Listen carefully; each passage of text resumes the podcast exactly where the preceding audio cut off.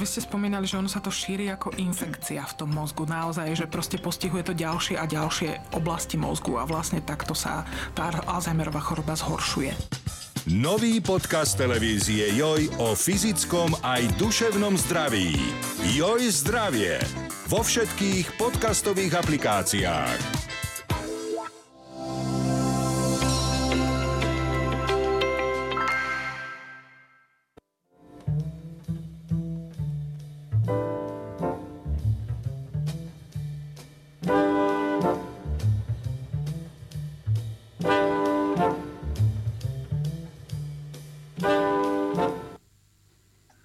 Peter. Ahoj, Arpad. A vítam aj naše diváctvo a poslucháčstvo, ktoré z nejakých dôvodov zaujíma, o čom mudrujú dvaja politickí komentátori, keď spolu miešajú kávu. V bratislavskom štúdiu televízie JOJ hostuje komentátor denníka ZME Peter Tkačenko a z pražského štúdia Investigace CZ hostujem ja, Arpad Šoltes, komentátor televízie JOJ dnes som aspoň trošku sústredenejší ako naposledy, lebo v mojej obľúbenej kaviarni, kde si kupujem e, svoje piatkové depreso za, za šorošové krvavé petrošekely. E, výnimočne nebola fronta, mal som čas sa pripraviť a tak som nezabudol ani na to, že si musím nasypať popol na hlavu. Aj ty si ma varoval priamo v podcaste, že tentokrát to nemôžem ani zvaliť na teba, to je obzvlášť frustrujúce, ale teda viacerí diváci a poslucháči a diváčky a poslucháči ma upozornili, že som veľmi neprimeraným spôsobom sploštil, zjednodušil, alebo až skreslil našu slovenskú históriu, keď som povedal, že Jozef Tiso bez myhnutia oka odovzdal Hortimu Južné Slovensko, keď ho to Adolf Hitler požiadal. Eh, Jozef Tiso týmto skutočnosti nebol eh, nadšený, dokonca ani nie, nebol osobne podpísaný pod viedenskou arbitrážou. On, on túto vec v podstate odmietol a potom ju len tak normálne akceptoval. Čiže ne, ne, nebolo to úplne ako s vyvezením 70 tisíc Židov e, na smrť. E, to, toto sa mu predsa len trochu bridilo. A o, o to smutnejšie, že som si neprávom kopol do človeka, ktorému kardinál Korec e, svojho času odhalil pamätnú tabuľu a tento týždeň pri e, významnom výročí jeho z tých narodenín e, sa o ňom dokonca zmienila aj úplne najelitnejšia predstaviteľka slušnosť Slovenska, prezidentka republiky Zuzana Čaputová Čiže vlastne teraz ani neviem, že či som nešiel úplne svojim princípom a nekopol si do tej liberálnejšej časti slovenských dejín. Však budúcnosť ukáže, či neboli tie liberálnejšie. To zase... A hádam sa, môžeme presunúť k aktuálnym témam, ak, ak mi nechceš ešte aj ty naložiť. Naložiť vôbec nie, práve že ja som mal sám dosť výčitky, lebo ty si ma trochu tiež pristihol, tak povediac, so stiahnutými nohavicami. Ono sa rýchlo ukázalo, že, že nie som v tejto časti dejín úplne doma. Je pravda, že som ťa, sa mi zdá, že snažil sa trochu opraviť v tom zmysle, že Viedenská arbitráž sa udiala ešte počas e, existencie Československa, to znamená, že hlavnú zodpovednosť ako, ako rokovacia strana niesla Československá vláda. Hoci predtým boli rokovania vlastne so Slovákmi, ako som sa potom dočítal e, vo Wikipédii, sa trochu e, hambím takže že nejak slovenská strana rokovala s Maďarskou a potom sa to, to bolo v Komárne, myslím, a potom to definitívne československá vláda so vlastne už spojencami budúcimi e, z Nemecka, Talianska a Maďarska e, podpísala v, v, v vo Viedni samozrejme, keďže je to viedenská arbitráž. A, a celé to vlastne vravím preto, aby som sa e, na diálku ospravedlnil pánovi docentovi Zoltánovi Pástorovi, ktorý ma v Banskej Bystrici učil politické dejiny Strednej Európy. Bol to mimoliadne rozhladený a, a náročný učiteľ, ale no, na tomto je vidno, že on nakoniec pustil aj náš slabších ceste e, skúšky. E, k tej prezidentke, no ja, ja chápem, čo si chcel povedať, že bolo to zvláštne, že takýmto spôsobom, neviem, či to chceš rozoberať ešte nejako e, podrobnejšie. Vieš, sa už podarilo aj vyznamenávať e, ľudí s nejakou ľudáckou minulosťou. E, nechcem ju podozrievať, e, ani, ani ju nemôžeme podozrievať z toho, že by ona teda mala nejaký neoľudácky sentiment. To určite nie. Buď, buď má v poradnom zbore niekoho, kto opäť raz netrafil do dverí, alebo má v poradnom zbore niekoho, kto celkom zámerne vošiel do dverí, do ktorých chcela, ona si to opäť tak nonšalantne neuvedomila. Uh, ani neviem, či k tomuto treba niečo dodávať. Podľa mňa dnes už vie, že sa jej podaril ďalší lapsus. Ja si dovolím predsa len ešte k tomu. Ja, ja si myslím, že, že to bol lapsus z nejakej nevedomosti alebo ľahkovážnosti, tak by som to uh, skôr povedal, lebo berú to asi tak poprvé, že chcú sa prihovoriť ako keby um, tomu, čo je vnímané v nejakej časti spoločnosti, že, to je druhý breh od pani prezidentky, hej, to znamená tí, no, na Slovensku sa tomu hovorí vraj konzervatívci, ale v skutočnosti je to nejaká kresťanistická alebo len kresťanská časť eh, spoločnosti, tak sa jej to zdalo ako pekné gesto a ono vlastne ten kardinál Korec s výnimkou ľudí, ktorí sú takí zorientovanejší, tak sa vlastne prijíma ako taká automaticky pozitívna osobnosť, že sa to spomína e, v, pozitívnych súvislostiach. Naozaj, že z hodou okolností som si dneska zakúpil e, strieborné prúfované mince s kardinálom Korcom, ktoré vydala Kremnická mincovňa. Je tam normálny znak eura, sú to legálne platidla v Európskej únii, teda v Európskej menovej únii. Čím som chcel len povedať, že aj na týchto formalitách vidíš, že ako keby uznaný a, a prizvaný do, do panteónu akože tých dobrých uh, Slovákov, že sa ako keby nepatrí pripomínať uh, to škaredé a pripomína sa jeho uh, hrdinský boj s komunistickým režimom, ktorý isto nebol jednoduchý a v tomto zmysle treba uznať, že, že tam musí byť nejaká sila osobnosti. Tak my dnes už asi väčšinou chápeme, že keby nebol eh, komunistický systém antiklerikálny, tak uh, mohlo byť všetko jednoduchšie a inak. Uh, to napokon pochopil Vladimír Putin, ten už uh, určite nie je antiklerikálny a antikresťanský. Je oveľa pohodlnejšie církev zapriahnuť do uh, diktátorského vozíka, ako, ako s ňou márne bojovať on, ona má pomerne tuhý korienok a, zvlášť katolická církev, keďže je zo svojej podstaty feudálne organizovaná a autoritárska, tak ona vlastne s autoritárskymi režimami nemá problém, kým nemajú autoritárske režimy problém s ňou. Uf, toto sme už e, zašli trochu ďaleko a predsa len poviem výhradu, že teda katolická církev pri, pri mnohých výčitkách, ktoré by som jej vedel adresovať, vie mať problémy aj s autoritárskymi režimami, keď naozaj zájdu veľmi ďaleko, a teda aj v prípade slovenského štátu, e, myslím toho, toho fašistického, ktorý existoval počas vojny, to, to nebolo tak, že Vatikán by močal alebo tlieskal. Áno, ktorého ktorý... prezidentom bol katolický kňaz. Uh, dobre, po, po, poďme ďalej. Poď, poďme, prepač, eh, áno, už sme sa zamotali. Bol tak, tak bohatý na udalosti, že ich nestihneme ani pomenovať, keď budeme pokračovať týmto tempom. Prepač.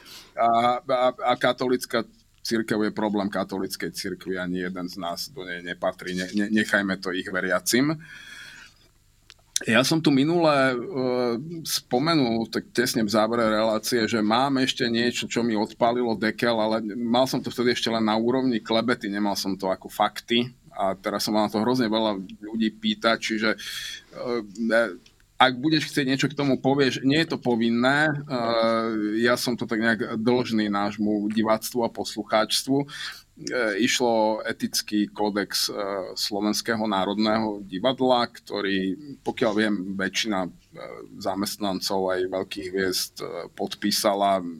Ťažko povedať, či to vôbec čítali, možno mi to prišlo naozaj ako, veď dobre, prečo by sme nemali mať etický kódex, je to nejaký formálny dokument, viem, ako sa mám správať a podpíšem to.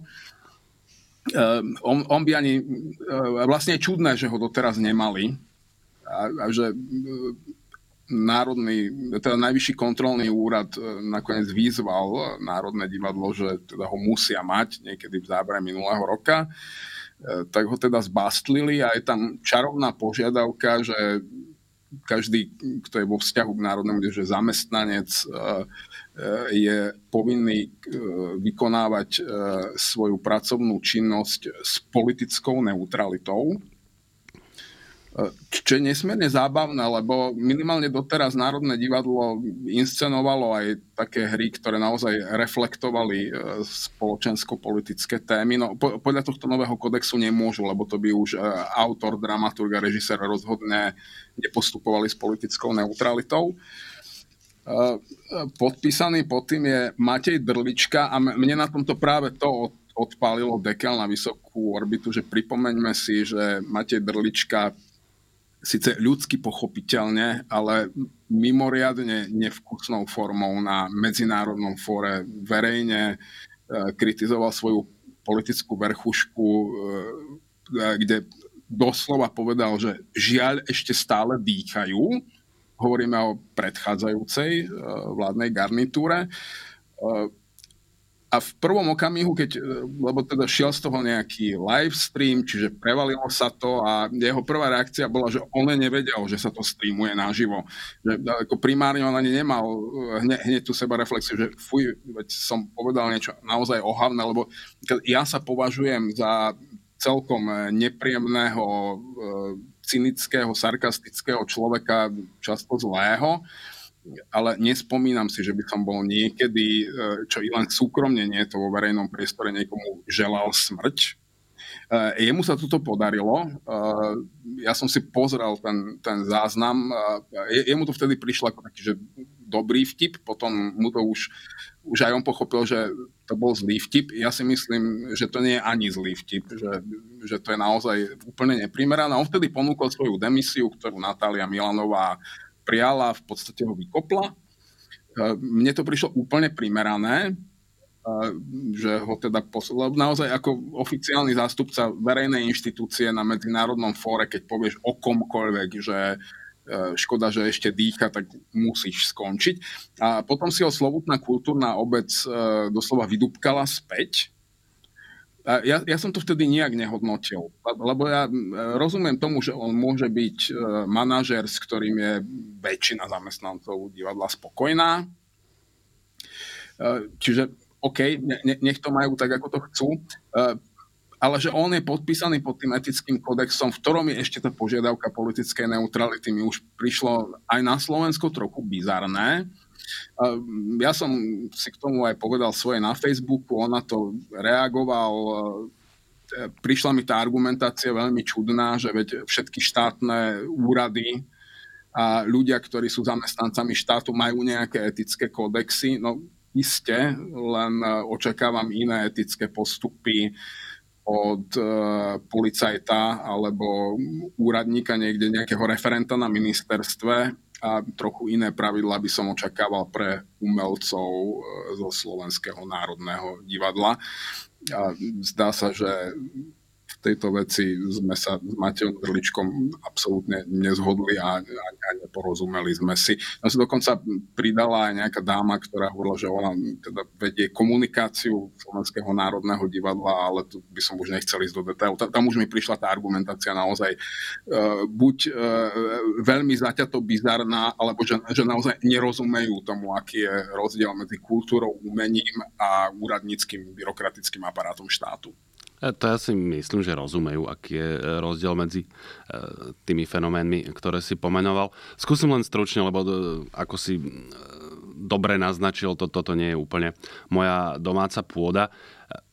Pokiaľ ide ešte o toho pána Drličku, ja sa priznám, že ja by som skôr bol tým, že bol to proste zlý vtip, proste blbo to vypálilo, on naozaj, a, a myslím si, že nikto gramotný si nemyslel, že on uh, skutočne si želá, aby tí ľudia uh, zomreli, uh, nedýchali a, a, a nechcel ani nič také naznačiť. Bolo zrejme, že tým chce povedať, že, že tí ľudia škodia kultúre napríklad, čo, čo by bolo asi citlivejšie povedané. A a, a či je primerané vtedy odísť, to, to si vôbec ak, e, netrúfam e, hodnotiť. Už len hovorím, že ja by som bol zmierlivejší ako, ako ty. Podľa mňa je tam nejaké, nejaký typ licencie, zvlášť teda, ak si myslíš, že to je za zatvorenými dverami, že si s tými uh, ľuďmi rozumieš. No, isté, že treba vážiť slova podľa toho, na akom si fóre a na tom medzinárodnom, toto možno nie, ale podľa mňa rezignácia je veľmi prísny trest. A pokiaľ ide o ten kódex, tak to už ja teda vôbec vôbec nie som odborník eh, na etické kódexy. Ale toto som pochopil z tvojej formulácie tak, že nemyslí sa tým politická neutralita v zmysle hodnotovej neutrality, hej, lebo že hodnoty a politika samozrejme sú integrálne eh, spojené, alebo že to je neutralita vo veci eh, dejín, lebo vlastne dejiny sú do veľkej miery dejinami politiky, ale že to je myslené ako taká tá aktuálna stranícko-politická neutralita, aby si nepôsobil dojmom, že hm, agituješ za, za niekoho konkrétneho. Ta, tak som to popravde vnímal, takže mňa, mňa to nejako dramaticky e, neruší, e, ale záleží o to, naozaj od tej interpretácie, čo sa presne pod tým myslím. A treba, aby to nebolo úplne gumové ale toto už by som eh, no, asi nechal na niekoho iného. Takže ja, ja tu alibisticky poviem, že, že vlastne neviem, ale teda nie som rozhorčený a, a, a nemám odpálený dekel, ale to môže byť naozaj spôsobené tým, že som eh, v tejto veci menej uh, rozhľadaný a znalý. Toto sa mi celkom stáva. No dobre, to máme... Ja som dokonca ochotný akceptovať aj to, že Mate Drlička to bude vykladať presne tak ako ty, obaja sme ale novinári vieme, že slova sú dôležité a že politika je neuveriteľne široký a gumený pojem. A e, nikto z nás tu nie je navždy. E, riaditeľ verejnej inštitúcie tu možno nie je ani na dlho, zvlášť v aktuálnej konkrétnej politickej situácii. A niekto iný to môže interpretovať úplne inak. A ja sa obávam, že aj bude. Že jemu sa podarilo podpísať pod dokument, ktorý, ja som si temer istý, že bude mať, e, ak ešte nemá, tak bude mať normalizačný charakter pre to Národné divadlo. Aha, a ešte, ešte viem, čo som chcel. Ty, ty si dával do e, kontrapunktu, teda, že ten e, pán Drlička, ktorý sa hen tak vyjadril a teraz e, podpíše e, takýto kódex, e, respektíve navrhne. Vlastne sa tam dá vidieť, ak niekto chce, nie kontrapunkt, ale rozpor, ale práve poučenie občana Drličku, že aha, e, keď ľuďom dostatočne dôsledne nepripomíname e, ich povinnosť byť politicky zdržanlivý alebo javiť sa politicky neutrálne, môže to viesť až k takýmto excesom, ktorý sa stal aj mne, teraz mám na mysli mne, e, Matejovi e, Drličkovi. Takže napríklad aj na tomto je vidno, prečo je dôležité taký kódex mať. Môžeš to skrátka vnímať ako istý typ sebareflexie. E, dobre, uzavrieme to teda tvojim e, mimoriadne láskavým pohľadom na túto tému. Vzhľadom na to, že vlastne ani umelci z Národného divadla sa nejak masovo verejne viditeľne proti tomuto kódexu nebúria, tak e, vlastne ich s ním môžeme ponechať ich zatiaľ nejasnej budúcnosti.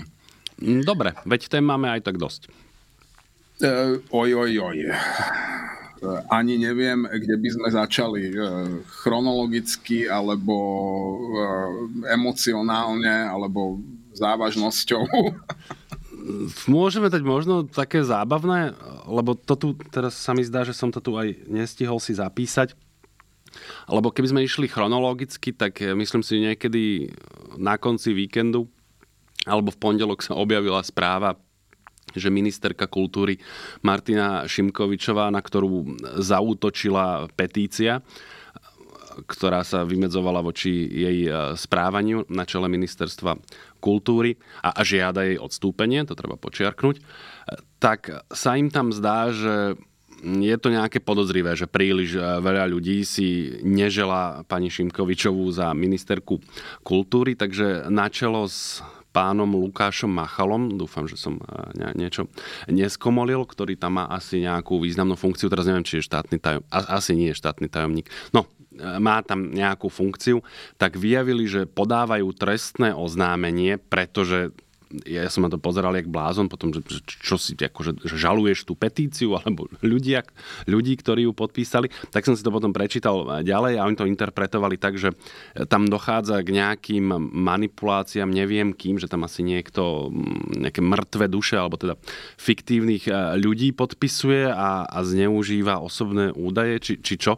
No, je to naozaj mimoriadne mm, bizarné, to je asi to slovo. Takže máme teraz trestné oznámenie vo veci, že občania príliš rýchlo a podozrivo e, často podpisujú petíciu proti členke vlády. No áno, tá petícia už má 180 tisíc podpisov, čo je, mm, tuším, viac ako dostala hlasov v parlamentných voľbách SNS plus vlastne tá čarokrásna zbierka extrémistov, ktorí jej pomohli dostať sa do parlamentu a ktorí prekrúžkovali pôvodných členov SMS a obsadili parlament.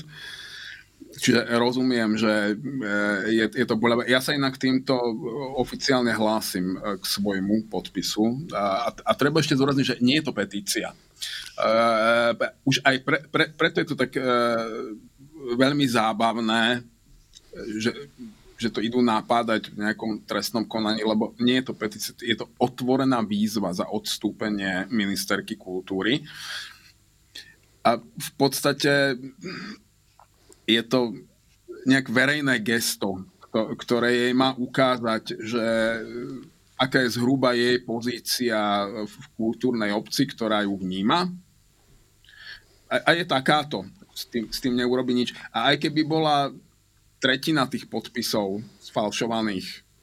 Stále to obrovské množstvo ľudí, ktorých musí zaujímať kultúra, aby to podpísali, inak inak by nemali dôvod. A vzhľadom na to, že vieme, koľko, aký, aký podiel ľudí na Slovensku naozaj zaujímajú nejaké kultúrne inštitúcie, tak toto je taká, že dobrá morálna nakladačka a žiadnym trestným oznámením si nepomôže. E, rovnako ako tá, tá výzva ju nemá ako právne dostať z úradu. Ona jej nemá ako ublížiť. Čiže e, každý človek, obzvlášť s mediálnou skúsenosťou, e, pokiaľ sa mu darí blížiť aspoň e, k priemeru že, že, že ne, ne, nemá veľmi blízko, povedzme, k Andrejovi Dankovi uh, intelektuálne.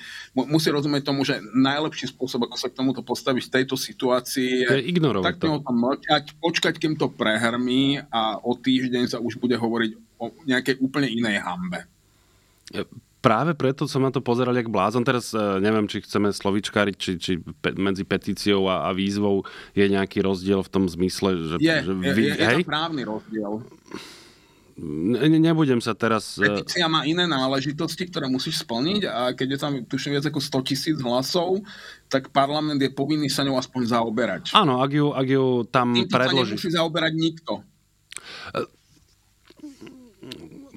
Petíciou sa musí parlament zaoberať, ak tí uh, jej, jej autory nazbierajú toľko podpisov a, a chcú to do toho parlamentu poslať. Keď si urobíš nejakú random petíciu, uh, parlament nie je povinný si ju nejak adoptovať. Ale hovorím, to by sme slovičkarili. Mne, mne sa zdá úplne laicky, že výzva je vlastne nejaká podkategória petície, hoci myslím, že keby sme išli do latinského uh, základu, tak petícia je akoby žiadosť. Hej? No tak toto je uh, žiadosť o, o odstúpenie ministerky kultúry, ale to sú naozaj e, slovíčka. Trochu by som nesúhlasil s tým, že, že to e, podpisujú len ľudia, ktorí sa zaujímajú o kultúru.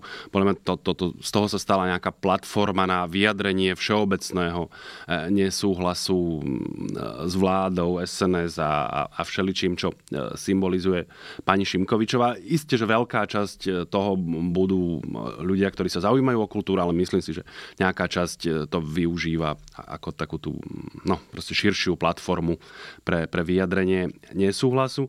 No a ten zvýšok, s tým absolútne súhlasím, ja som preto nechápal, že prečo o nejaké trestné oznámenie, na čo sa tým potrebuješ zaoberať, lebo naozaj to nemá dôsledky právne absolútne žiadne. Je, je pekné, že občania sa e, vyjadrujú, môže sa ti to aj nepáčiť, akým spôsobom sa vyjadrujú, ale môžeš to úplne ignorovať. Aj tieto porovnania, že koľko ľudí podpísalo petíciu versus uh, hlasy, ktoré dostala SNS. Ja rozumiem, prečo sa to marketingovo používa, ale je to absolútne irrelevantné. Toto teraz neznamená, že SNS e, nemá právo byť v parlamente, alebo že pani Šimkovičová by nemala byť ministerkou kultúry, ona nemá byť ministerkou kultúry z úplne iných dôvodov. No a Čiže sa stalo to, čo, čo vravíš, že akurát na to upozornili. E, posledné slovo, respektíve meno chcem povedať, ono sa tomu, e, myslím, že niekedy od 80. alebo začiatku 90. rokov hovorí efekt Barbary Streisandovej. Ona mala nejaký typ problému, teraz už ani poriadne neviem, čo to bolo, či nejaký dom, o ktorom nechcela, aby sa rozprávalo neviem čo a, niekto zverejnil nejaké fotografie a ona ich zažalovala. No a potom sa o tom samozrejme začalo e, zo široka písať a získalo to mnohonásobne väčšiu pozornosť, než keby to nechala na pokoji. Takže toto sa teraz stalo aj pani Martine Barbare Strajsandovej. Trvalo mi to trochu dlhšie ako jedno meno, prepač.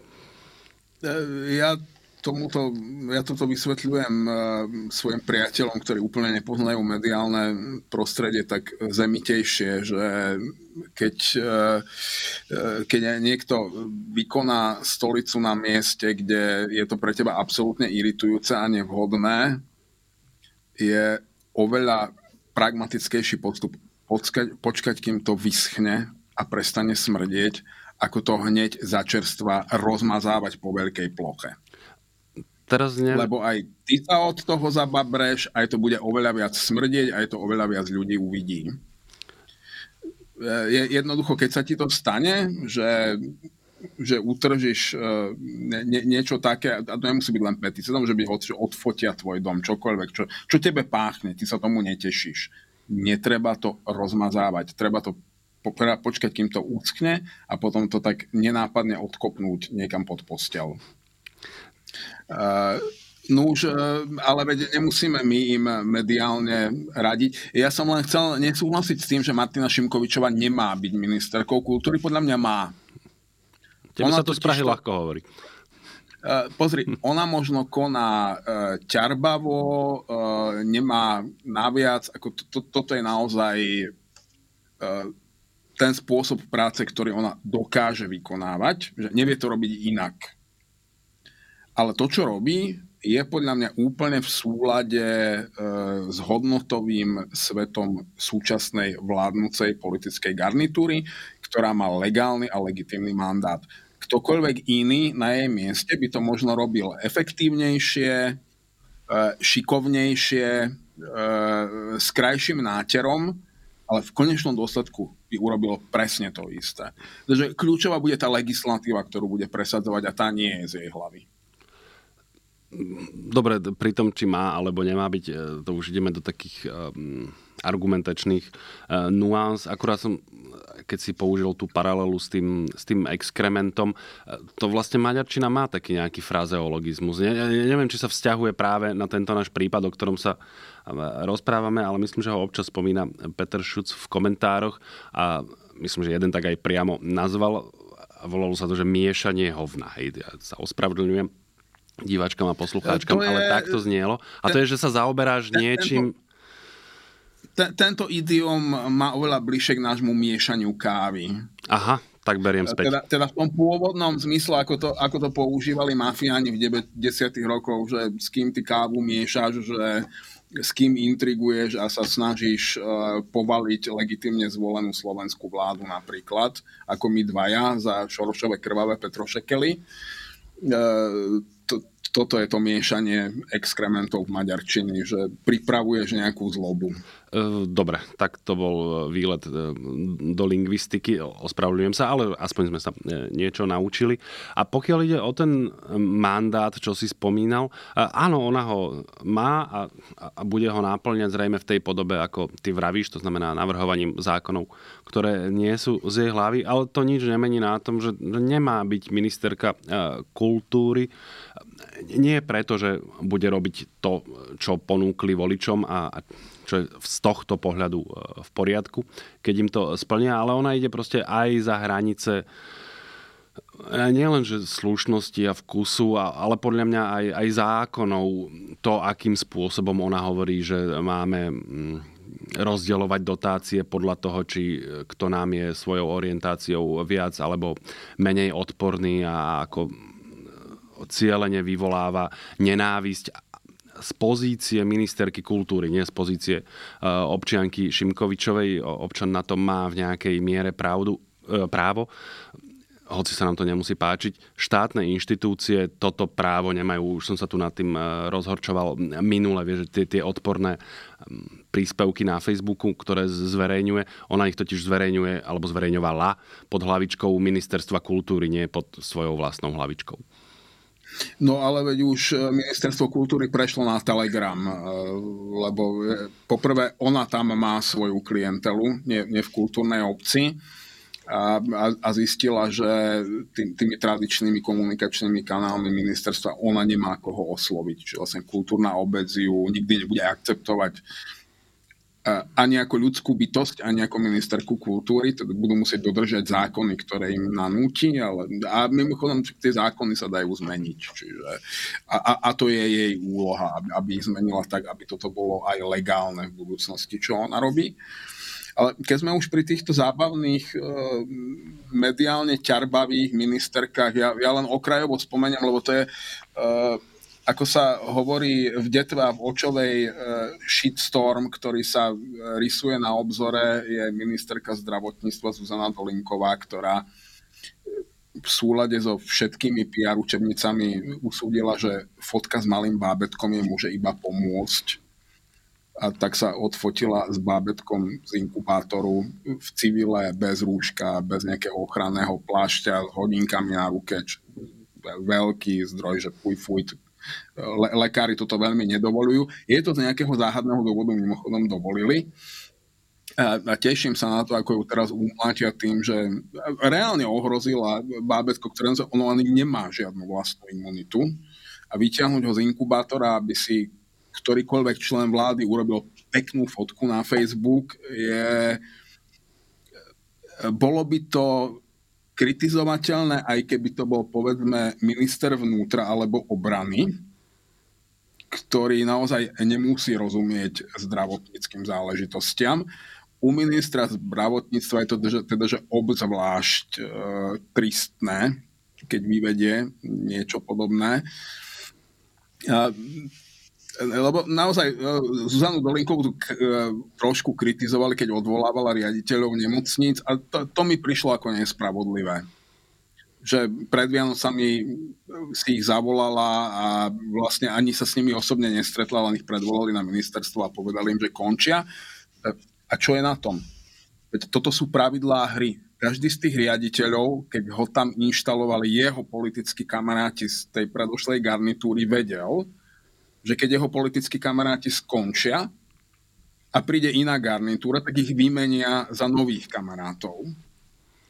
A to, že či minister zdravotníctva mal alebo nemal detskú izbu a či vie alebo nevie, že slúši sa si toho riaditeľa aspoň na 3 minúty zavolať k sebe do kancelárie, povedať, že Piťu, vieš, ako to chodí, teraz kurva my, uh, ďakujem ti za všetko, čo si doteraz urobil, čau, môžeš ísť ďalej liečiť, ak si lekár, alebo vrátiš k svojmu pôvodnému povolaniu, nech to bolo čokoľvek, teraz budeš zase lesník. To, to, toto je podľa mňa že úplne v poriadku a či to urobí zdvorilo, nezdvorilo, by ma nezaujímalo, pokiaľ je to minister, ktorý podáva naozaj obdivuhodné výkony v kolabujúcom rezorte zdravotníctva, ale použiť e, a, a reálne ohroziť novorodenca eh, kvôli úplne zbytočnej PR fotografii, eh, to už je, toto je zase u mňa silne za hranou. Asi začínam byť na staré kolena trošku precitlivalý. Je to možné, pretože takto, ja by som to nevedel a nespoznal poprvé to, že to bábetko je z inkubátora, že, že veľmi, veľmi uh, maličké. Nie sa všetky bábetka uh, zdajú maličké. Čiže toto ja by som nespoznal, keby sa o tom... Ten inkubátor je v pozadí, prepáč, Aha, neviem, prepáč. či si videl tú fotku. To, to, to Veľ, vidíš, hej? Veľmi letmo, veľmi, veľmi letmo. A teraz lebo ty si hovoril, že, že u nejakého iného ministra by sa to nejako dalo pochopiť e, s výnimkou zdravotníctva. Tu ja som asi veľkorysejší. Ja, ja si nemyslím, že, že minister zdravotníctva má rozumieť, on má rozumieť zdravotníctvu, ale to je podľa mňa niečo iné, ako rozumieť medicíne a, a týmto veciam. Ho, hoci uznám, že nie je úplne aj, aj pre nás lajkov nejaká raketová veda vedieť, teda, že, že kde sa zbierajú tie bacily že na veciach, ktoré proste v kuse nosíš a, a, a nie príliš často sterilizuješ ako, ako hodinky a náušnice ale no, proste občan to vedieť e, nemusí. Ten zdravotnícky personál, ktorý to zrejme e, pani ministerke umožnil, no ten by to mal vedieť. Ja teraz neviem, či vlastne pani Dolinková, aké má vzdelanie, ak je, ak je lekárka, tak táto moja predchádzajúca argumentácia neplatí, ale mne sa zdá, že ona je taká zdravotnícka manažérka, nie? No, že, že ona pracovala v zdravotnej e, poisťovni a tak. Čiže tam viem prižmúriť oči a uznať to, že dobre, nevie ale majú to vedieť e, iní ľudia. A to nevieme teda, aké okol, za akých okolností e, sa to stalo. Môže ona, mohla by prejaviť nejaký typ politickej e, zodpovednosti za toto, čo ja neviem, či stačí sa ospravedlniť, alebo, alebo niekto by možno žiadal odstúpenie. To neviem. Ale, ale vravím, no, v prvom rade sa mi zdá, že vinu nie sú tí, ktorí sa o to bábetko majú starať, čo je zrejme zdravotnícky personál. Ona ich zrejme nie pod hrozbou násilia prinútila, aby jej ho odovzdali.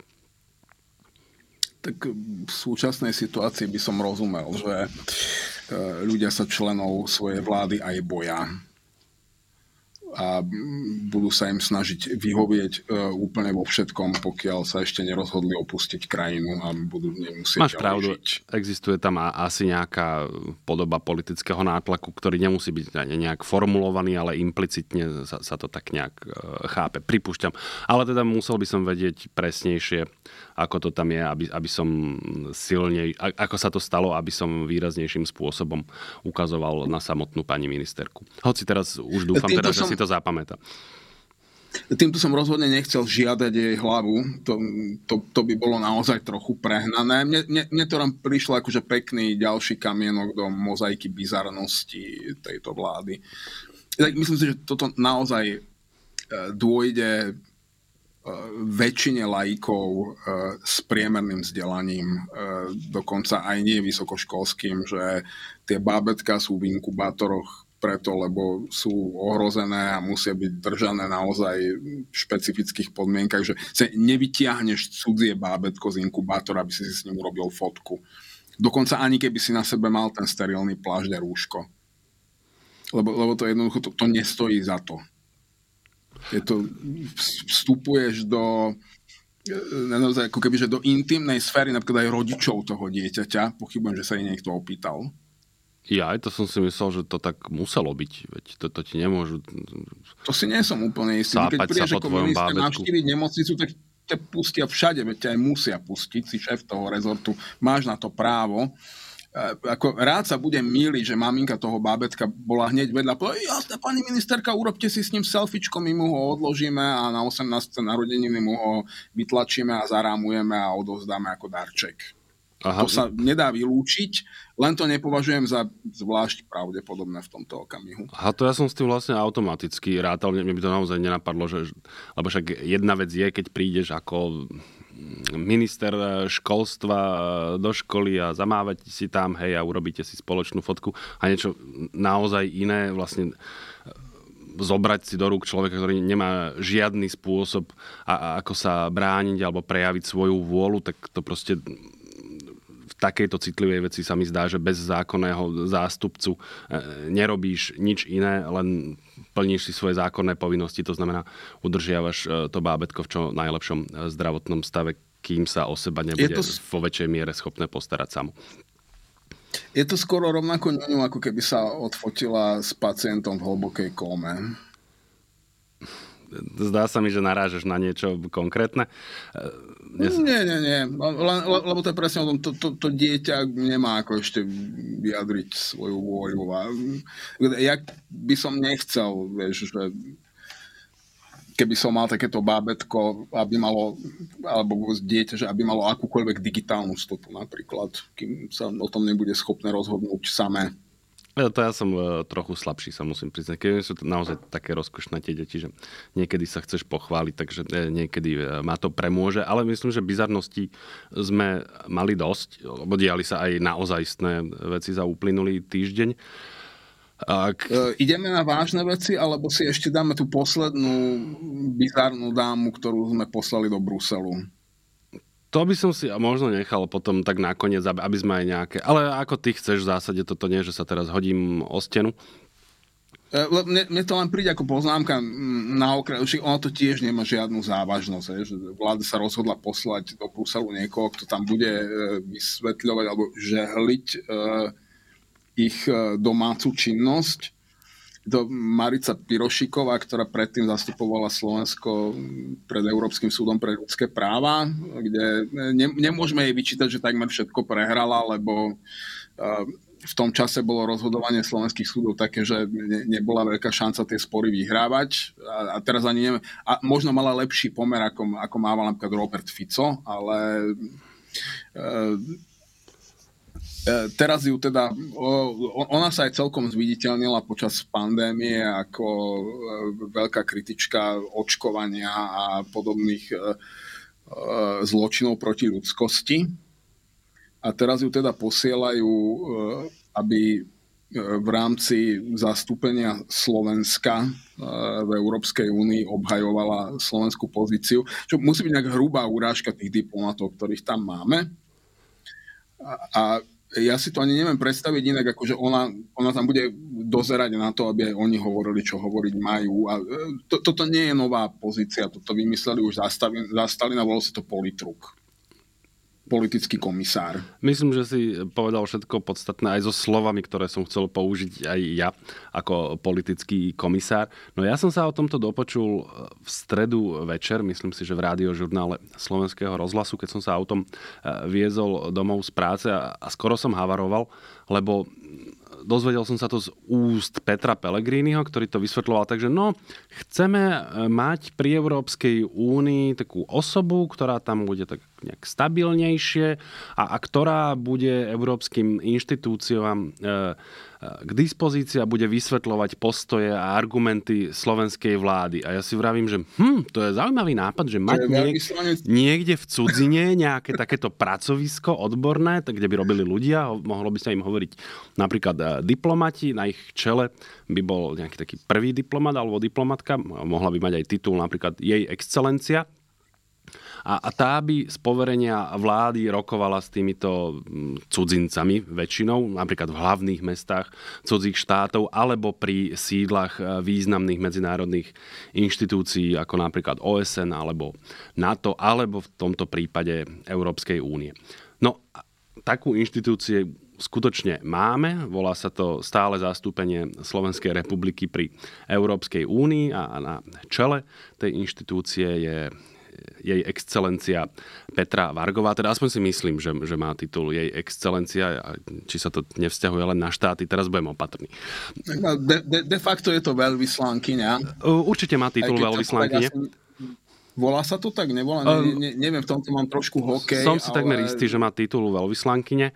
Neviem teda, či tam má ešte predtým, vieš, ja to mám strašne rád, keď si čítam tie dokumenty, oni, oni sú vždycky mimoriadní a splnomocnení veľvyslanci a myslím si, že vtedy im patrí ten prvý titul, e, teda ten, ten najvyšší titul ich excelencie dosť na tom, že tam skrátka takúto osobu a takúto inštitúciu máme. Ono je to asi jedno z najväčších veľvyslanectiev Slovenskej republiky z mnohých rozumných dôvodov, lebo naozaj um, Európska komisia má, má zásadný, alebo teda Európ, inštitúcie Európskej únie majú e, zásadný vplyv na fungovanie Slovenskej republiky. Ťažko to porovnať e, aj so Spojenými štátmi, Britániou a tak ďalej, lebo my sme súčasťou Európskej únie, na rozdiel od e, Spojených štátov ale, alebo iných krajín. No a keď ty vlastne hovoríš, že títo ľudia to z nejakých dôvodov robia zle alebo nie sú ochotní rozprávať to, čo my rozprávame. Alebo v takej podobe, ako to my tlmočíme, z najrôznejších dôvodov. Teraz môžeme si otvoriť otázku, že do akej miery má byť e, veľvyslanec, respektíve diplomat e, v nejakom podriadenom postavení e, voči vláde. Vieš, on, on tam nehovorí za seba ten diplomat, on, on naozaj hovorí za inštitúciu, ale samozrejme v nejakej miere vyjadruje aj svoju osobnosť. Teraz toto je na debatu naozaj dlhšiu a asi aj odbornú, že do akej miery ten, ten veľvyslanec eh, môže sa sám rozhodovať o tom, čo bude hovoriť. No ale že urobí vláda toto, že pošle nejakú špeciálnu politickú komisárku, ktorá bude dozerať eh, na to, či ten diplomatický zbor, ktorý je tam vyslaný štandardnými prostriedkami, dostatočne úslužne vykonáva vládne pokyny to je, ja by som až povedal, že bezprecedentné. Toto si naozaj pri najmenšom v krátkých dejinách eh, modernej Slovenskej republiky, ja si na niečo také naozaj nespomínam. Eh, robilo sa, že sa menili veľvyslanci, veď to v podstate na, na to má vláda právo, keďže tí veľvyslanci majú tlmočiť postoje vlády, ale toto, že ho tam necháš, ale pošleš mu tam, že dozor, vieš, ale, alebo nie, niečo také, to, to je absolútne absurdné a bizarné. Ono úplne bezprecedentné to nebude, podľa mňa toto fungovalo napríklad v Sovietskom zväze, len e, to nerobili takto otvorene. Ten politický komisár mal obvykle nejakú e, štandardnú diplomatickú funkciu typu kultúrny ataše a nepodliehal e, z pravidla ministerstvu zahraničných vecí, ale buď vojenskej alebo civilnej rozviedke. A on teda zároveň dohliadal aj na tých diplomatov, že sa nespreneverili ideológii svojho režimu a keď hej, tak ich odvolali domov a tam sa navždy stratili. Ja som zámerne dodal, že pri najmenšom v krátkých dejinách modernej Slovenskej republiky, tam ten precedens naozaj nenachádzam. Samozrejme, e, komunistické a stalinistické režimy e, mali a majú e, svoj vlastný režim dohľadu nad veľvyslancami, ale, ale to by som nepovažoval za, za žiadnu normu, ku ktorej by sme niečo prirovnávali.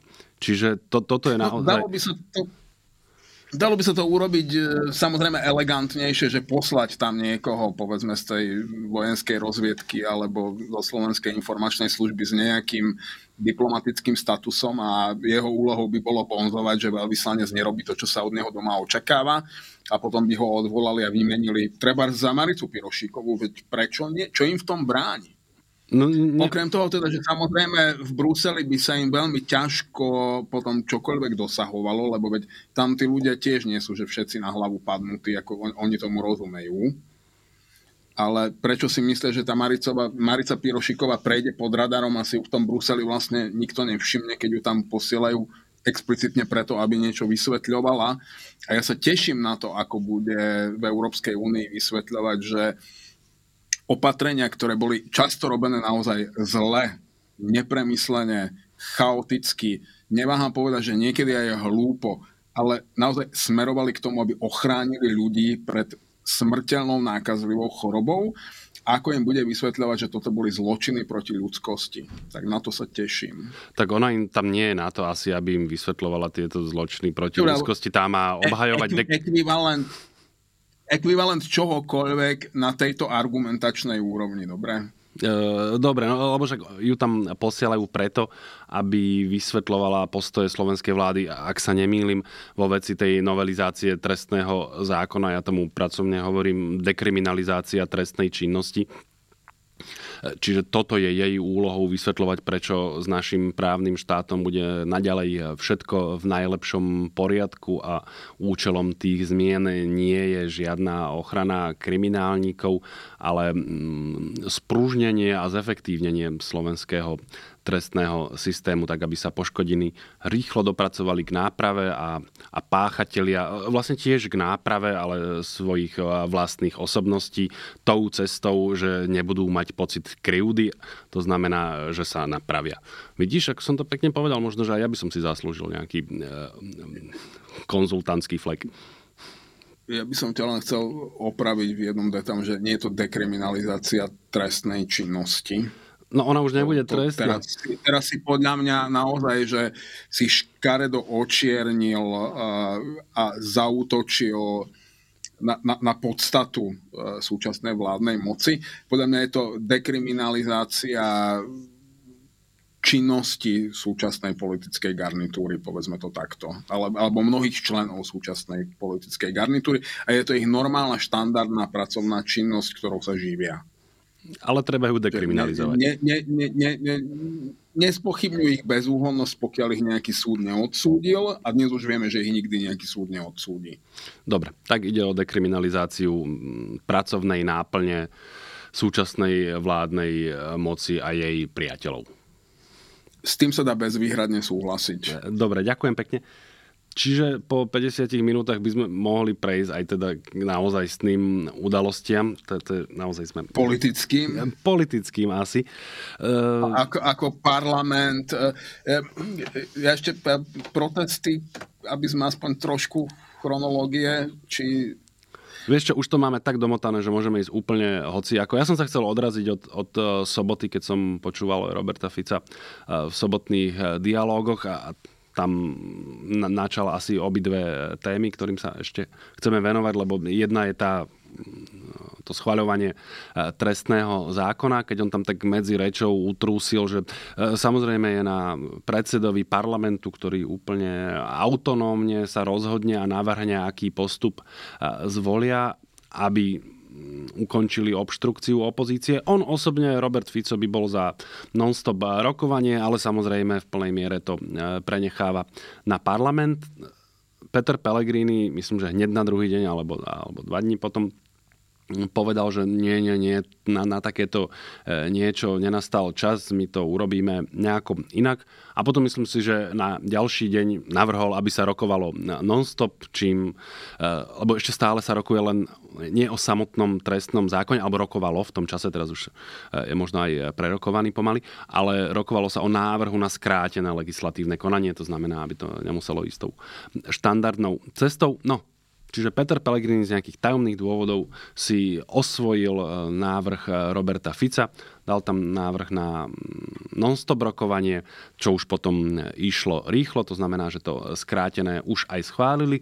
A potom to rokovanie v prvom čítaní obmedzili rozpravu na 20 hodín, na to majú právo, rokovací poriadok na to pamätá. A keďže tých 20 hodín sa rozdeľuje alikvotne podľa počtu poslancov medzi poslanecké kluby, tak na opozíciu vyšlo, ak si to dobre pamätám, nejakých 9 e, hodín zhruba, keďže koaličné kluby sa zrejme nebudú hlásiť do rozpravy, tak za 9 hodín čistého času by to mali vybaviť, ak si k tomu prirátame faktické poznámky a podobne. Čo mňa veľmi zaujalo, že my chápeme, že Peter Pellegrini sa takto správa, ale prečo vždy on musí trepať hentie z prostosti, ako on je proti hentomu, proti tamtomu, a on to chce proste robiť slušne a, a pekne a konsenzom a potom za 24 hodín urobí pravý opak toho, čo rozprával. Vieš, keby to len urobil, výsledok by bol rovnaký, mínus to, že by sa e, nezosmiešnil. Zasa raz. Ja ti to rád vysvetlím Ďakujem. veľmi stručne. Peter Pellegrini by chcel byť slušný, ale nakoniec je stále iba poslušný, lebo taká je jeho povaha. Pravdepodobne áno, ale tak keď viem, že som poslušný, to už si mohol všimnúť, aj on, podľa mňa to nie je potrebné nejaké veľké penzum informácií, pozrieš sa a vidíš, no tak od toho nie si ďaleko, aby si pochopil, že tá snaha o predstieranie slušnosti ti v skutočnosti v ničom nepomáha, ak nie je dovedená do dôsledkov. Vieš, rovnako niekedy cez týždeň, myslím, že bol v Osvienčime a mal taký zápalistý prejav, ako sa nesmie ustupovať e, zlu, ale keď ho konfrontovali potom s tým, čo Robert Fico narozprával e, e, voči Ukrajine a ako do Kieva, že v Kieve nie je vojna a tak, tak Peter Pellegrini ukázal, ako si predstavuje neustupovanie zlu a povedal, no tak on má taký iný slovník, ale to sú vlastne len slova a, a, a rátajú sa činy. A v tom Kieve, no tak veď on nepovedal, že tam nič nedial, že tam nie je vojna, tam len proste občas padne jedna, dve bomby. Hej, čiže mm, zlu sa neustupuje, ale jedna, dve bomby, tak to je vlastne také priateľné. Teraz budem trošku diablov advokát. Najprv k tomu Petrovi Pelegrinimu opäť budem trochu obrázny. E, tí, čo majú doma tínejdžerov, to vedia, že to, to je ten vek, keď sa to dieťa búri, lebo považuje obrazne povedané za slušné pravý opak toho, čo jeho rodičia. To je, to je normálny psychologický vývoj človeka, že on sa musí v nejakom veku zbúriť svojim rodičom. Ale nakoniec absolútna väčšina tých deciek sa prispôsobí tomu, čo sa od nich doma vyžaduje. V opačnom prípade by mohli skončiť v polepšovni, ako tie, ktoré sa neprispôsobia nejakým základným normám, skončia v reedukačných centrách. A my dnes už objektívne vieme, že to je oveľa horšie, ako skončiť niekde v ústave na výkon trestu v tretej nápravno-výchovnej skupine, že tam máš menej práv a horšie podmienky. Čiže ja rozumiem tomu, že Peter Pellegrini, on je teraz v takej svojej, tej svojej politickej puberte, že on by sa tak chcel búriť a chcel by byť e, fasa chalan, ale potom príde táto robo a povie mu, ako to bude a on posluchne, lebo, lebo musí, lebo inak by mohol skončiť naozaj ako e, dieťa e, v reedukačnom centre alebo v nejakom resoci a to by naozaj nikto nechcel nechcel. A potom e, k tomu Robertovi Ficovi a Ukrajine. On povedal, že tam nie je žiadna vojna, tam, tam sa normálne žije, alebo je to normálny život. Úplne normálny život. Myslím, že takto to hovoril Kiva. Áno. A tu musíme zobrať do úvahy, že čo je podľa Roberta Fica normálny život. A zrazu si uvedomíš, že on môže mať autenticky taký pohľad na svet, že trochu toho rozbíjania, deštrukcie a zabíjania nie je v rozpore s normálnym životom. Veď nám to práve inštaluje na Slovensku vlastne základné podmienky na to, aby to tak mohlo byť. Lebo teba nemusí zabíjať e, nutne rus, ruské delostrelectvo. Teba môžu zabíjať ruskí mafiáni napríklad, že môžu ti vypáliť dom alebo znásilniť ženu alebo ťa zastreliť na ulici. To nemusí byť armáda.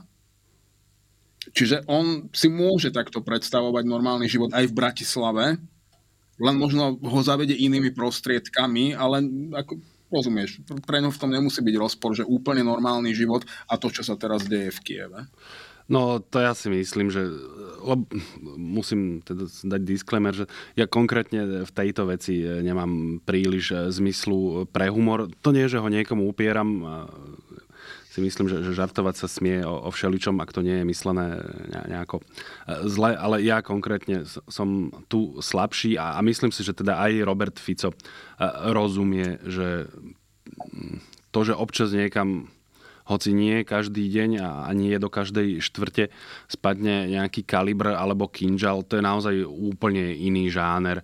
Aj ako napríklad, čo my máme skúsenosť, e, tie, tie mafiánske 90. roky a tak keď áno, ten normálny život mal takú e, špecifickú povahu, nie jeden človek na to doplatil e, či už zdravým životom alebo majetkom, ale, ale je to o mnoho rádov niekde úplne inde ako akákoľvek podoba ozbrojeného konfliktu e, tejto povahy. To znamená, že na vlastne najvyššej intenzity, že sa používajú e, riadené navádzané strely e, a podobne. Čiže toto podľa mňa Robert Fico za, zatiaľ takým odporným spôsobom, ja, ja, ja v nejakej miere mu rozumiem, že ja vieme, že proste on Ukrajincov a Ukrajinu proste nenávidí. Podľa neho t- t- jemu vadí samotná existencia toho jemu to vlastne e, rozum neberie, že každý vedel vždy, že to proste bolo Rusko a, a teraz sa, sa tá haraburda proste mece a vspiera a tvári sa, že Ruskom nie. Jeho to podľa mňa uráža vlastne podobným spôsobom uh, ako Rusov. Potom on má na to asi aj nejaký akože, osobný emoc, emočný dôvod, keď sa cítil nejako ponížený alebo zradený pri tej ukrajinskej kríze. Proste dosť na tom, že to má. Ja to vlastne v nejakej miere viem akceptovať, neviem, či to je silné slovo, či zase mi to nebude niekto vyčítať, ale má sa zmestiť do mantinelov, mal by sa do mantinelov funkcie, čo vieme nie vždy a každý dokáže, ale, ale ten nárok musíme vždy vznášať. A, a aj keď toto sa nedarí, tak sa musíš zmestiť aspoň do mantinelov základnej ľudskosti. To znamená, nemôžeš rozprávať takéto veci, že, že keď niekde e, padajú bomby, e, tak, tak je to že normálne. A keď sa stane takýto ozbrojený konflikt, tak a, a ty furt rozprávaš o, o politike štyroch svetových strán a neviem čo, ale keď si do niekoho ideš utrieť topánky, tak to nikdy nie je Lavrov, e, nikdy to nie je Vladimír Putin, nikdy to nie je Rusko, tým menej Čína. Ja ešte viem pochopiť, že to robí ako u spojencov, že Brusel a podobne, lebo to sú silné entity, ale, ale že si ideš utierať topánky do, do národa a krajiny, na ktorú dopadajú bomby, kde proste zavraždili mnoho tisícov ľudí, to, to sa mi zdá, to, to ako môžeš toto urobiť, vieš, že to, to už ti mozog niekde aj vzadu inštinktívne hovorí, že nie, toto sa nerobí, toto je proste ľuďom odporné, to, to proste nesmieš. E, no už e, tu budem e, trochu rozporovať a už ani nebudem žartovať ani nebudem úplne diablov advokát. Ty hovoríš, že nemôže, nesmie, nedá sa. Môže, ne, nemôže v rámci mantinelov západnej demokracie, ktorú on opustil, to je to, čo ešte stále si ľudia odmietajú na Slovensku pripustiť že tu je absolútna zmena politického režimu a geopolitickej orientácie Slovenska. Jasné, že Ukrajina, ja si nemyslím, že ju nenávidí. Ona je mu v princípe ľahostajná. V tomto okamihu ho nesmierne irituje, ale zje mu na nervy, pretože mu vyrába zbytočné problémy keby nebola. To, to je ako postoj Slovákov k Židom, hej, že to, ako nejaký antisemitizmus tam bol, ale to, to nebolo, že každý Slovák túžil ísť osobne zavraždiť nejaké židovské dieťa. Oni len chceli, aby neboli. To je, to je slovenský postoj k Rómom. Tu sa hovorí o tom, že my chceme, aby boli Rómovia integrovaní No, no nie, absolútna väčšina populácie nechce, aby boli Rómovia integrovaní, lebo keď sa ich opýtaš, či by chceli Róma za suseda, tak ti povedia, že nie, nechceli. Oni chcú, aby tí Rómovia neboli. A takto chce Robert Fico, aby tá Ukrajina nebola. Ona, ona mu lezie presne tak na nervy, že, že stojí medzi ním a Rúskom a, a prekáža mu v tom definitívnom spojení, ako lezie Viktorovi Orbánovi na nervy, že medzi ním a Poľskom je Slovensko. Eh, pre, pre, preto je také fascinujúce, že tí dvaja sú teraz najlepší kamaráti. Uh, a s, týmto jednoducho sa, netreba sa s tým zmieriť, samozrejme, veď uh, preto ja chodím každý čtvrtok na tie protesty, le, lebo ne, ne, neexistuje jediný dôvod, aby sme sa zmierili so stratou slobody v nejakej krajine a, a, a s týmto typom zmeny politického režimu. Ale zároveň treba akceptovať ako realitu, že ostatné voľby vyprodukovali tento výsledok a toto sa teraz deje. A budem sa opakovať, ale toto sa nedá dosť často opakovať. A čo všetci čakali? Krémeše? Robert Fico úplne jasne pred voľbami deklaroval, že kde stojí. Ešte komu to môžeš vyčítať, je, je ten nešťastník Peter Pellegrini, ktorý nedokáže byť slušný, lebo musí byť poslušný. On, on sa tak tváril, tak vajatavo, ambivalentne, že nevedel, kde vlastne stojí. Ale či už Slovenská národná strana ako taká, alebo e, ľudia, ktorí ju použili ako volebný vehikel, všelijakí tí Tarabovci a Kufovci, či už Robert Fico, veď oni úplne jasne deklarovali tieto postoje.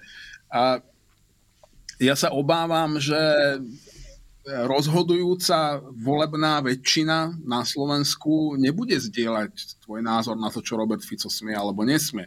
On sa neprihovára tebe, keď hovorí e, tieto odpornosti, on sa prihovára svojmu elektorátu. Tam samozrejme nemáme rozpor. Aj to, čo si rozprával o tom, že on e, že tá nenávisť Roberta Fica eh, k Ukrajine nie je taká, že, že on by túžil ich akože škrtiť pre eh, rozmýšľam, ako to povedať. Áno, jemu prekáža vlastne len vtedy, keď sa prejavuje. Keď, sa, keď, keď jej existencia má nejaký prejav, ale to, to nie je v rozpore s tým, čo som rozprával. To je vlastne aj veľmi podobný e, pohľad, e, ako mal Kremeľ, hej, že však dobre, Ukrajina akože na mape môže byť, ale nech to nemá žiadne praktické dôsledky v skutočnosti. Čiže tam máme zhodu. No a pokiaľ ide o tú vlastne výčitku, že, že prečo sme prekvapení, alebo tak, e, tak e, nie, nie sme prekvapení v samotnom jadre samozrejme, ale to nič ne, nemení na nepriateľnosti toho slovníka. Vieš, však vedeli sme, ako on sa bude stavať vo veci Ukrajiny, že nebude teda priaznivcom, jej ozbrojeného odporu a, a snahy o zachovanie svojej e, suverenity. Ale to stále nič nemení na tom, že musíme žiadať, aby aj tento postoj, lebo, lebo kým to vlastne rozpráva, ne, nepáči sa mi to, ale od zlosti nelozím postenia. Ale keď zájde proste už za tie eh, hranice a vlastne sa im vysmieva, že, že pozrite sa, ako dostávate cez držku tam, tam a tam a hen to už nikdy nedostanete vy chudáci to je, to sa mi, proste je mi to ľudsky odporné. Vieš, politicky viem všeličo zniesť, ale, ale toto podľa mňa je, je proste ďaleko za, za, za čímkoľvek, na čo sme si v akejkoľvek podobe zvykli tak on sa, on, on je konečne podľa mňa e, veľmi sám sebou, oveľa viac ako bol kedykoľvek predtým a, a teraz cíti, že sa môže slobodne prejavovať autenticky a začína sa blížiť e, k tým politickým vzorom, ktoré odjak živa jeho vzormi boli. On on podľa mňa nikdy nechcel byť demokraticky voleným e, predsedom vlády demokratickej krajiny, ktorý musí každé 4 roky hlboko vliesť do plynovej rúry voličovi, aby si získali jeho priazeň. No, onak e, v detstve sníval o nejakom type moci alebo, ne, alebo nejakej kariéry, tak snímal o tom, že bude prvý tajomník UVKSČ, ktorý sa okrem politbíra nezodpovedá nikomu. A je, je, jeho, ako naozaj jeho vzory nehľadaj e, vo veľkých ikonách západných demokracií, onak vzliada k nejakým e, historickým postavám, to budú naozaj skôr typy ako, ako Stalin, Hitler, Tiso, Mussolini. A jednoducho tí ľudia, ktorí mali absolútnu moc v rukách a nemuseli sa zodpovedať nikomu e, a že sa tak prejavuje, ako ľudské to odpor najmä a preto hovorím, že treba chodiť napríklad na tie protesty. Pochopil som, už premostujeme do protestov. To. No, lebo vieš, toto politicky, my, my vieme, kam teraz politicky smeruje Slovensko, ka, ka, kam sa vybralo geopoliticky. Ja viem, že veľmi veľa ľudí si to stále nie je ochotných pripustiť. Ale ak padne Ukrajina, Slovensko je vybavené hneď v ten deň. O to Rus nikdy nebude musieť bojovať.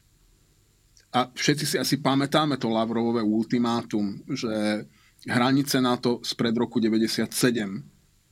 To je diplomatickým jazykom povedané, my si ideme späť po našu pôvodnú ríšu, po ktorej sa eufemisticky hovorí, že sovietská záujmová sféra to bola sovietská ríša a oni chcú späť jej územie a vezmú si z neho späť toľko, koľko sa bude dať.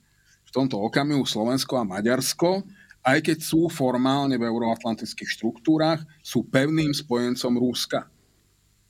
Ako náhle padne tá prekážka, ktorá je medzi Ruskom a nimi, už nebude veľa dôvodov ich držať v euroatlantických štruktúrach a hlavne v euroatlantických štruktúrach by tí ľudia museli už padnúť na hlavu, keby nenašli bárs aj e, veľmi nelegálny spôsob, ako sa ich zbaviť, lebo veď e, ke, keď už sa o niekom dozvieš, že je tvoj nepriateľ, tak si ho nenecháš uh, sedieť vo svojej obývačke a, ne, ne, a ešte mu nepodáš, že kuchynský nôž a kladivo, že vyber si, že či ma zlikviduješ, mu, musíš ho z toho bytu vykopať, či chceš, či nechceš to, toto sú úplne jasne čitateľné veci. Môžu si predtým ľudia zatvárať oči, ale v tomto okamihu to takto je. No, to je tak... A Robert Fico povedal dopredu, že to takto bude. Neviem, prečo ho nebrali vážne. Viktor Orbán úplne rovnako jasne hovorí, čo sú jeho dlhodobé a strednodobé plány. Vladimír Putin vždy veľmi jasne hovoril, čo sú jeho zámery a záujmy a plány. Tiež ho nikto nebral vážne. A dnes to tu máme. Tak ja budem asi jeden Čiže z tohto pohľadu nie je o čom. Tak ja budem jeden z tých, ktorí si budú zatvárať oči. Lebo to všetko, čo si povedal, ja považujem za za obrovské riziko. Áno, tam, tam máme zhodu, ale som ďaleko od konštatovania, že v okamihu, keď padne Ukrajina, je, je vybavená aj napríklad e, Slovensko, to nás zaujíma e, asi najviac, alebo Maďarsko. Podľa mňa tomu bráni mnoho politických a inštitucionálnych faktorov, ktoré iste nie sú neprekonateľné, ale, ale bránia tomu, aby sa to stalo automaticky zo dňa na deň, ako ty vravíš. Hoci ja napríklad s tebou súhlasím, áno, to je taká moja obľúbená teória, ľudia radi rozprávajú, že aké my máme vzácne geopolitické územie, most, východ, západ, neviem čo, je úplná sprostosť, keď sa pozrieš e, do dejín, tak vieš, že konkrétne napríklad e, Československo a, a blízke okolie sa odovzdávalo podľa toho, kto mal proste nejak politicky alebo geopoliticky v tom e, čase navrh a neviedli sa o to nejaké e, veľké vojny. Ako sme sa vlastne však rozprávali o, o napríklad viedenskej arbitráži alebo mm, mníchovskom diktáte a podobne, ale našli by sme ďalšie a ďalšie paralely. Keď napríklad e, sem prišli sovietské tanky, tiež ako nikto z toho nerobil veľkú drámu, toto vám proste uh, patrí a hotovo. No, ale uh, aby sa to udialo takto automaticky v čase a, a priestore, keď sme členmi napriek všetkému NATO a EÚ, čo teda, ak by sa, nedaj Bože, alebo nedaj prozreteľnosť, stal ten tá udalosť, ktorú si pomenoval ako pád Ukrajiny. To, to si nemyslím, že to je automaticky tak, že a teraz to poprvé, že my a, a naša vláda sa prihlásime k tomu, že chceme byť e, súčasťou e, sovietskej alebo e, ruskej ríše v tomto prípade a ani si nemyslím, že, že len tak im to niekto nechá. A potom je ďalšia vec, čo si vravel, že Putin a, a jeho okolie sa netajili tým, čo chcú to je pravda, v zásade sa tým netaja ani teraz, ale to ešte neznamená, že to, že to chcú, e, že na to majú aj silu. Vieš, oni sa netajili tým 24. februára 2022, že chcú za 3,5 dňa obsadiť Ukrajinu a nainštalovať tam svoju vládu. Vôbec sa tým netajili, vtedy už teda určite nie.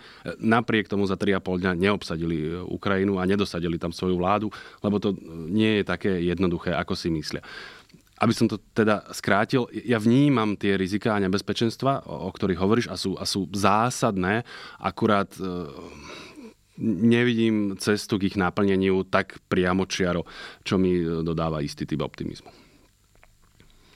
E, ja ti naozaj nechcem e, kaziť tvoj optimizmus. E, každopádne ja teda naozaj trvám na tom, že je veľmi dôležité chodiť napríklad na protesty, pretože aj keď je niečo beznádejné, to neznamená, že je to nezmyselné. Pre, pre mňa je zmysluplné ísť, eh, dať najavo, že som občan, mám názor, nesúhlasím. Eh, robím to čiastočne preto, aby som si zachoval nejakú svoju vlastnú občianskú dôstojnosť. Robím to aj preto, aby tu zostala nejaká historická stopa. Lebo aj keď si myslím, že to, čo teraz inštaluje Robert Fico na Slovensku, tam bude nadlho, žiaden režim nie je navždy a je veľmi dôležité, aby raz niekto mohol nadviazať na niečo pozitívne, čo bolo pred ním. A tie protesty z môjho pohľadu jednoznačne patria k tomu pozitívnemu, čo bolo predtým. Uh, aj keď teda, aby sme sa dostali k tomu, na čom som sa ja celkom pozabával, um, um, že KDH si začalo klásť nejaké podmienky za teda, a v podstate čarovné bolo to, že progresívne Slovensko ustúpilo. Že sa dohodli, že teda e, práva e, sexuálnych menšín e, sú fuj a nebudeme o nich diskutovať ani vtedy, keď po nich šliape povedzme ministerka kultúry, lebo KDH sa to nepáči naozaj, ja som bol, inak, e, musím povedať, že včera bol opäť protest v Prahe, to len akože malé spravodajstvo zo zahraničia. E, včera už bolo naozaj veľa ľudí pomerne, o, oveľa viac, ako tu sa násobí sa to každým týždňom, tá účasť. E, že super a pridávajú sa ďalšie mesta v zahraničí, čiže naozaj to protestné hnutie ako keby ešte má rastový potenciál stále, uvidíme, kde to bude kulminovať, ale zjavne to nedosiahlo svoj vrchol. A E, mnohé tie protesty sú občianské, napríklad aj tuto v Prahe to neorganizuje žiadna politická strana. Ale naozaj t- ten veľký bratislavský od prvého okamihu a vlastne celé to rozbehli progresívci. To, toto je reálne ich zásluha a vtedy sme ich za to aj pochválili. A ja e, ešte rozumiem tomu, že po, povieme kresťanistom, že keďže aj vy ste v opozícii, pokiaľ chcete prísť a chcete niečo povedať, ste vítaní. My vám na to dáme priestor. Ale nechať si od nich klásť podmienky, že ja ako organizátor protestu, ako progresívna strana, že o čom smiem a nesmiem hovoriť, to je politicky také babráctvo neuveriteľné. Oni si naozaj myslia, že včera bolo v Bratislave, čo tuším odhad, že 27 tisíc alebo 28 tisíc. videl. Bez, má, bez mála 30 tisíc, čo je naozaj veľké oni si naozaj myslia, že tí ľudia sú tam preto, lebo sú to všetko nejakí sympatizanti a voliči progresívneho Slovenska. No nie, to sú ľudia, ktorým sa nepáči to, čo sa deje, ale v tom politickom spektre môžu patriť naozaj na veľmi, veľmi rôzne platformy a s veľmi odlišnými názormi na svet. A prišli by tam, nech by to organizoval ktokoľvek. Oni tam neprišli pre progresívne Slovensko, oni tam prišli protestovať proti tomu, čo vyrába aktuálna politická moc. Ale progresívne Slovensko môže týmto znechutiť a odradiť veľkú časť svojho vlastného elektorátu. Nie od toho, aby prišli na námestie, to možno prídu. Len ich na budúce nebudú voliť. Le, lebo sa v nich totálne sklamú, keď si nechajú od KDH diktovať témy. A oni ako keby e, ne, nerozumeli to, čo my sme tu veľakrát opakovali, že ty v opozícii nemáš partnerov, ty si si ich nevybral, ty si sa tam s nimi ocitol. A hodnotový svet KDH je neporovnateľne bližší a má viac prekryvov s Robertom Ficom e, a ani nie tak s Petrom Pelegrinim ako presne nejakým Matušom Šutajom Eštokom, s Andrejom Dankom, s Martinou Šimkovičovou, než s kýmkoľvek od progresívcov to nie sú ich žiadni potenciálni partneri, oni nie sú nepriatelia súčasnej politickej garnitúry, oni sú ich prirodzení konkurenti. A v tomto okamihu to vyšlo tak, že ich tam nepotrebovali, tak ich ani nepozvali k prestretému stolu. Ale stačí si všimnúť, ako, hlas, ako nehlasovala napríklad Miriam Lexman v Európskom parlamente, e, te, teraz keď e, vlastne tam príjmali tú, tú rezolúciu o Slovensku, a ona za to nehlasovala. Lebo, lebo KDH by sa v podobnom mocenskom postavení v mnohých otázkach možno správalo veľmi podobne, a, alebo v iných kultúrno-etických otázkach, ako tomu hovoria oni, ja hovorím, že to, to nie sú žiadne kultúrno-etické otázky, to sú otázky základných práv, ktoré oni upierajú určitým skupinám ľudí. A to je v Európskej únii nepriateľné. Oni to veľmi dobre vedia, že pre nich to je taká poistka do budúcnosti, že až, až by sme raz náhodou aj my mohli omočiť zobák a mohli by sme aj my šliapnúť na krk tej minorite, ktorej my chceme šliapnúť na krk, tak ani vy nám potom nebudete robiť zle v tom Bruseli. Dobre, už sme... E, pri...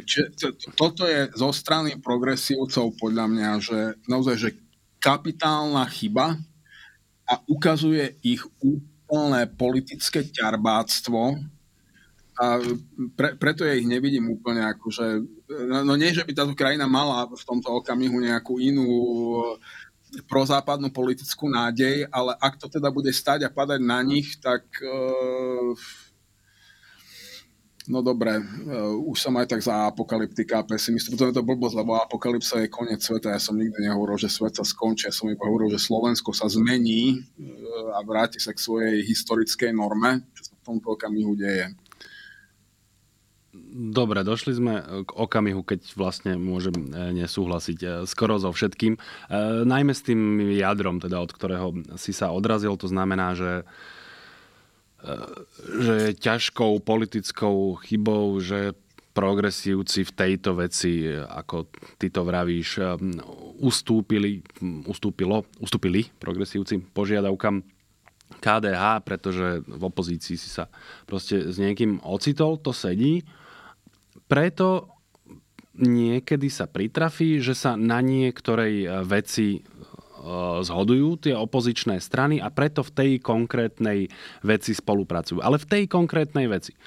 V tomto prípade to je ten zápas o prijatie alebo neprijatie tamtej dekriminalizácie činnosti vládnej garnitúry. Tam našli zhodu, usporiadali si spolu protest a spolupráca tam máme asi zhodu, má, má veľký úspech. Teraz ja, nechcem zachádzať do, do teoretizovania, do akej miery je to proste vďaka progresívcom alebo čo. Proste tento formát je zjavne úspešný pre všetkých zúčastnených a a v KDA si povedali, že na tom nechcú nič meniť a chcú, aby to zostalo v mantineloch tej, tej zhody, ktorú uh, našli pôvodne a keď sa im zdalo, že to nejakým spôsobom vybočilo, tak povedali, že viete čo, to, je, to si že robte, ale proste robte si to nie na tomto fóre, ktoré vzniklo explicitne pre tento typ zápasu.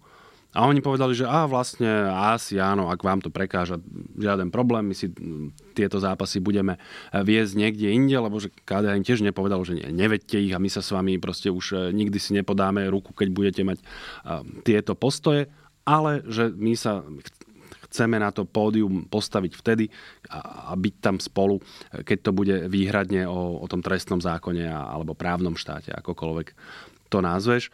A, a nebol som ani taký rozhnevaný na pani Lexman za to hlasovanie o tej rezolúcii. Oni vlastne v KDH, a ona teda špecificky ako osoba, ona má mimoriadne kritický postoj k tomu, čo ona vníma ako zasahovanie do, do vnútorných e, záležitostí e, štátov.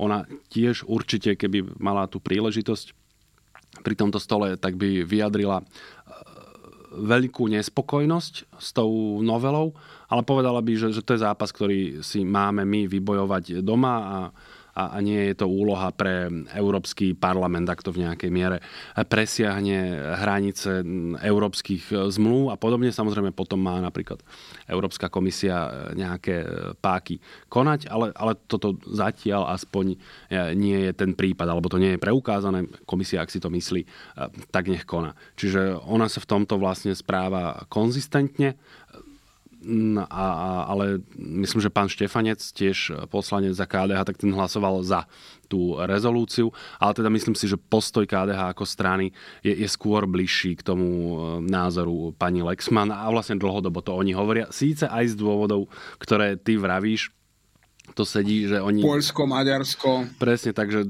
ne, nebudú nám tu nejaké slniečkárske liberálne rozširovania práv a slobôd vnúcovať. To je síce pravda, ale vravím, sú v tomto dlhodobo konzistentní a, a pani Lexman toto hlasovanie, neus- alebo nehlasovanie, prepač poslednú vetu, neuskutočnila ako prejav sympatii alebo porozumenia pre vládu, ale v súlade s tým dlhodobým postojom.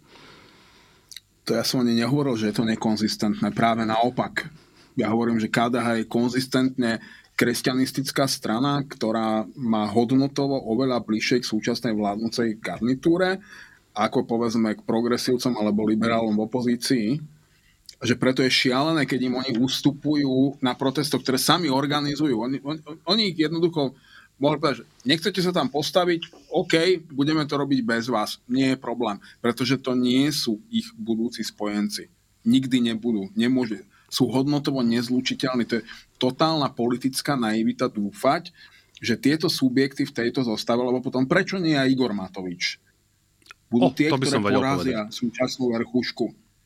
Ale principiálne to KDH presne z tých istých dôvodov je to hodnotovo nezlučiteľné. A pokiaľ nezačneme rozumieť na Slovensku tomu, že v rozpore s tým, čo hovorí Robert Fico, že politika je o moci. Nie. Politika je o hodnotách a riešeniach, v súlade s mojimi hodnotami. Mocenská politi- politika je o moci v totalitárnych štátoch. V demokraciách sa tvorí nejakým konsenzom, ale na to, aby mohol vzniknúť konsenzus, musíš, mať, musíš sa zhodnúť na základných hodnotových rámcoch. A neexistuje taký vesmír, v ktorom sa progresívci s kresťanistami zhodnú na základných hodnotových rámcoch. Práve, že to... Nestačí byť proti niečomu, musíš byť spoločne za niečo. No tu, tu nám máme na, na to iný pohľad. Práve, že oni touto spoluprácou dávajú najavo, že si pri najmenšom myslia, to znamená na jednej strane progresívci, na druhej KDH a nezabudeme, že je tam aj SAS, že na základných, ale naozaj základných hodnotových e, rámcoch sa vedia zhodnúť, preto sú schopní postaviť sa na jedno pódium, preto sú schopní spolupracovať a tu napríklad e, rozporúplnú pre nich e, otázku LGBTI nepovažujú za, za vec, ktorú by považovali za otázku úplne základných hodnotových rámcov. To znamená, že KDH ľudí s názormi, ako majú progresívci, nepovažujú za, za niečo nepriateľné, s kým si nemôžeš podať ruku. Vieš, že nie, nie sú to fašisti alebo komunisti a podobne. A, a rovnako e, progresívne Slovensko sa pri najmenšom ako strana, nehovorím o jednotlivcov, ako strana, e, nedíva na postoj KDH ako na postoj, ktorý je nepriateľný a nepatrí do ľudskej civilizovanej e, spoločnosti.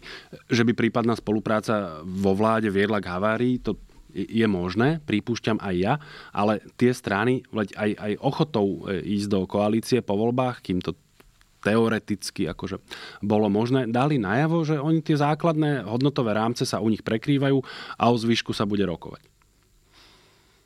No, ja si myslím, že trestný kódex e, nie je základný e, spoločný hodnotový rámec, na ktorom by si mohol budovať čokoľvek. Si myslím, že tým sú práve práva, ľudské práva a kresťanisti budú mať vždy ambíciu upierať e, ľudské práva každému, kto neverí e, tej istej iracionálnej veci, ktorej veria oni, pričom ja tým, že to poviem ako iracionálne, to, to je holý fakt. Je, ako ľudstvo vymyslelo tisíce náboženstiev a všetky sú úplne bizarné blúdy, okrem toho tvojho. Každý má právo si veriť, čo mu len chce, len nemá právo to vnúcovať ostatným a oni považujú za svoje základné právo vnútiť svoju iracionálnu vieru ostatným. Preto neexistuje, aby oni mohli mať akýkoľvek spoločný uh, hodnotový rámec s progresívcami. To je kvadratúra je úplne bizarné. A tá, tá mantra o spájaní sa stále som sa nedopátral úplne presne, kedy a kde to vzniklo. Podľa mňa naozaj niekedy, keď vznikalo SDK, lebo vtedy to bolo z hodou okolností funkčné a odtedy to úplne spektakulárne vybuchuje a nefunguje. Videli sme aj pri ostatných voľbách, ako veľmi to nefungovalo, ale stále sa toho všetci držia, že musíme sa spojiť proti, proti zlu, proti spoločnému nepriateľovi a, a nefunguje to a nebude to fungovať. Pokojne si na to stavím aj veľa peniazy, že to nebude fungovať. No, máme máličko času, takže nám už asi nevíde potom e, priestor pogratulovať PS a pánovi Odorovi, ale mu, musím k spolupráci, ale musím na toto ešte, ale musím na toto ešte zareagovať tá spolupráca jednoducho v politickom systéme, ako je náš, byť musí, preto k nej aj z KDH dochádzalo. To KDH, ja môžem treba aj súhlasiť, alebo teoreticky pripustím, že máš pravdu v tom, že e, kresťanisti vždy a za každých okolností túžia obmedzovať e, práva ľudí s iným náboženským pohľadom, ako je ten ich. To je nech ale potom máš v demokracii tie vlastne mocenské procesy, ktorými ty im v tieto ambície zastavíš. Preto KDH s týmito vecami nebolo zasa až také úspešné ani v prvej, ani druhej a ani tretej vláde, ktorej boli členmi, hoci by treba chceli, možno aj dosiahli čiastkové úspechy, ale naozaj e, nenastolili tú, tú nejakú farskú republiku. E, prepač, to je asi všetko, tak, ale naozaj, že extrémne ja, stručne ja že ja, ja som nepovedal, že ich mali vyhnať z pódia, len si od nich nemajú nechať určovať svoje témy, to je celé. A, a spomeňme ešte toho Ludovita Odora, lebo to, to je zase ten menej ťarbavý krok e, progresívneho Slovenska, že bude lídrom ich e, európskej kandidátky. Ja len, že rátame to už v sekundách. To je, to je podľa mňa, toto je bystrý ťah Dobre, tam máme úplnú zhodu. To, mm, ja som o tom aj napísal text, kde som ich vlastne zo všetkých strán pochválil. Aj som povedal, že tam vlastne jediné slabé miesto je, že kritici z oboch strán teraz budú vykrikovať, že Odorová vláda bola vláda progresívcov, ale keďže to im vlastne vykrikovali aj tak vždy a, a vždy by aj vykrikovali, tak tam vlastne nie je žiadna strata. Všetci si uh, vlastne pomohli Um, možno extrémne stručne poviem, ja som v komentári napísal, že, že Ľudovítovi Odorovi pri tejto kandidatúre v nejakej miere môže ísť aj o peniaze, keďže on stratil uh, pekný plat vicepremi- uh, viceguvernéra, keď e, sa stal premiérom. Tým som nechcel povedať, že on by sa tak dobre ako v Európarlamente neuživil. Naozaj on si môže celkom ukazovať na, na rôzne inštitúcie pomerne prestížne a s dobrými podmienkami, kde by mohol pôsobiť. Ale teda keď už chce byť v politike, čo je pekné, keď je občan aktívny, tak toto je napríklad v tých slovenských pomeroch asi takéto lukratívnejšie. No a už sa fakt musíme aj lúčiť. E, dobrá správa, ja dnes výnimočne mám. Výborne, poď. Zajtra bude v Košiciach premiéra filmu Vojna policajtov podľa môjho románu Hnev. Písal som aj scenár.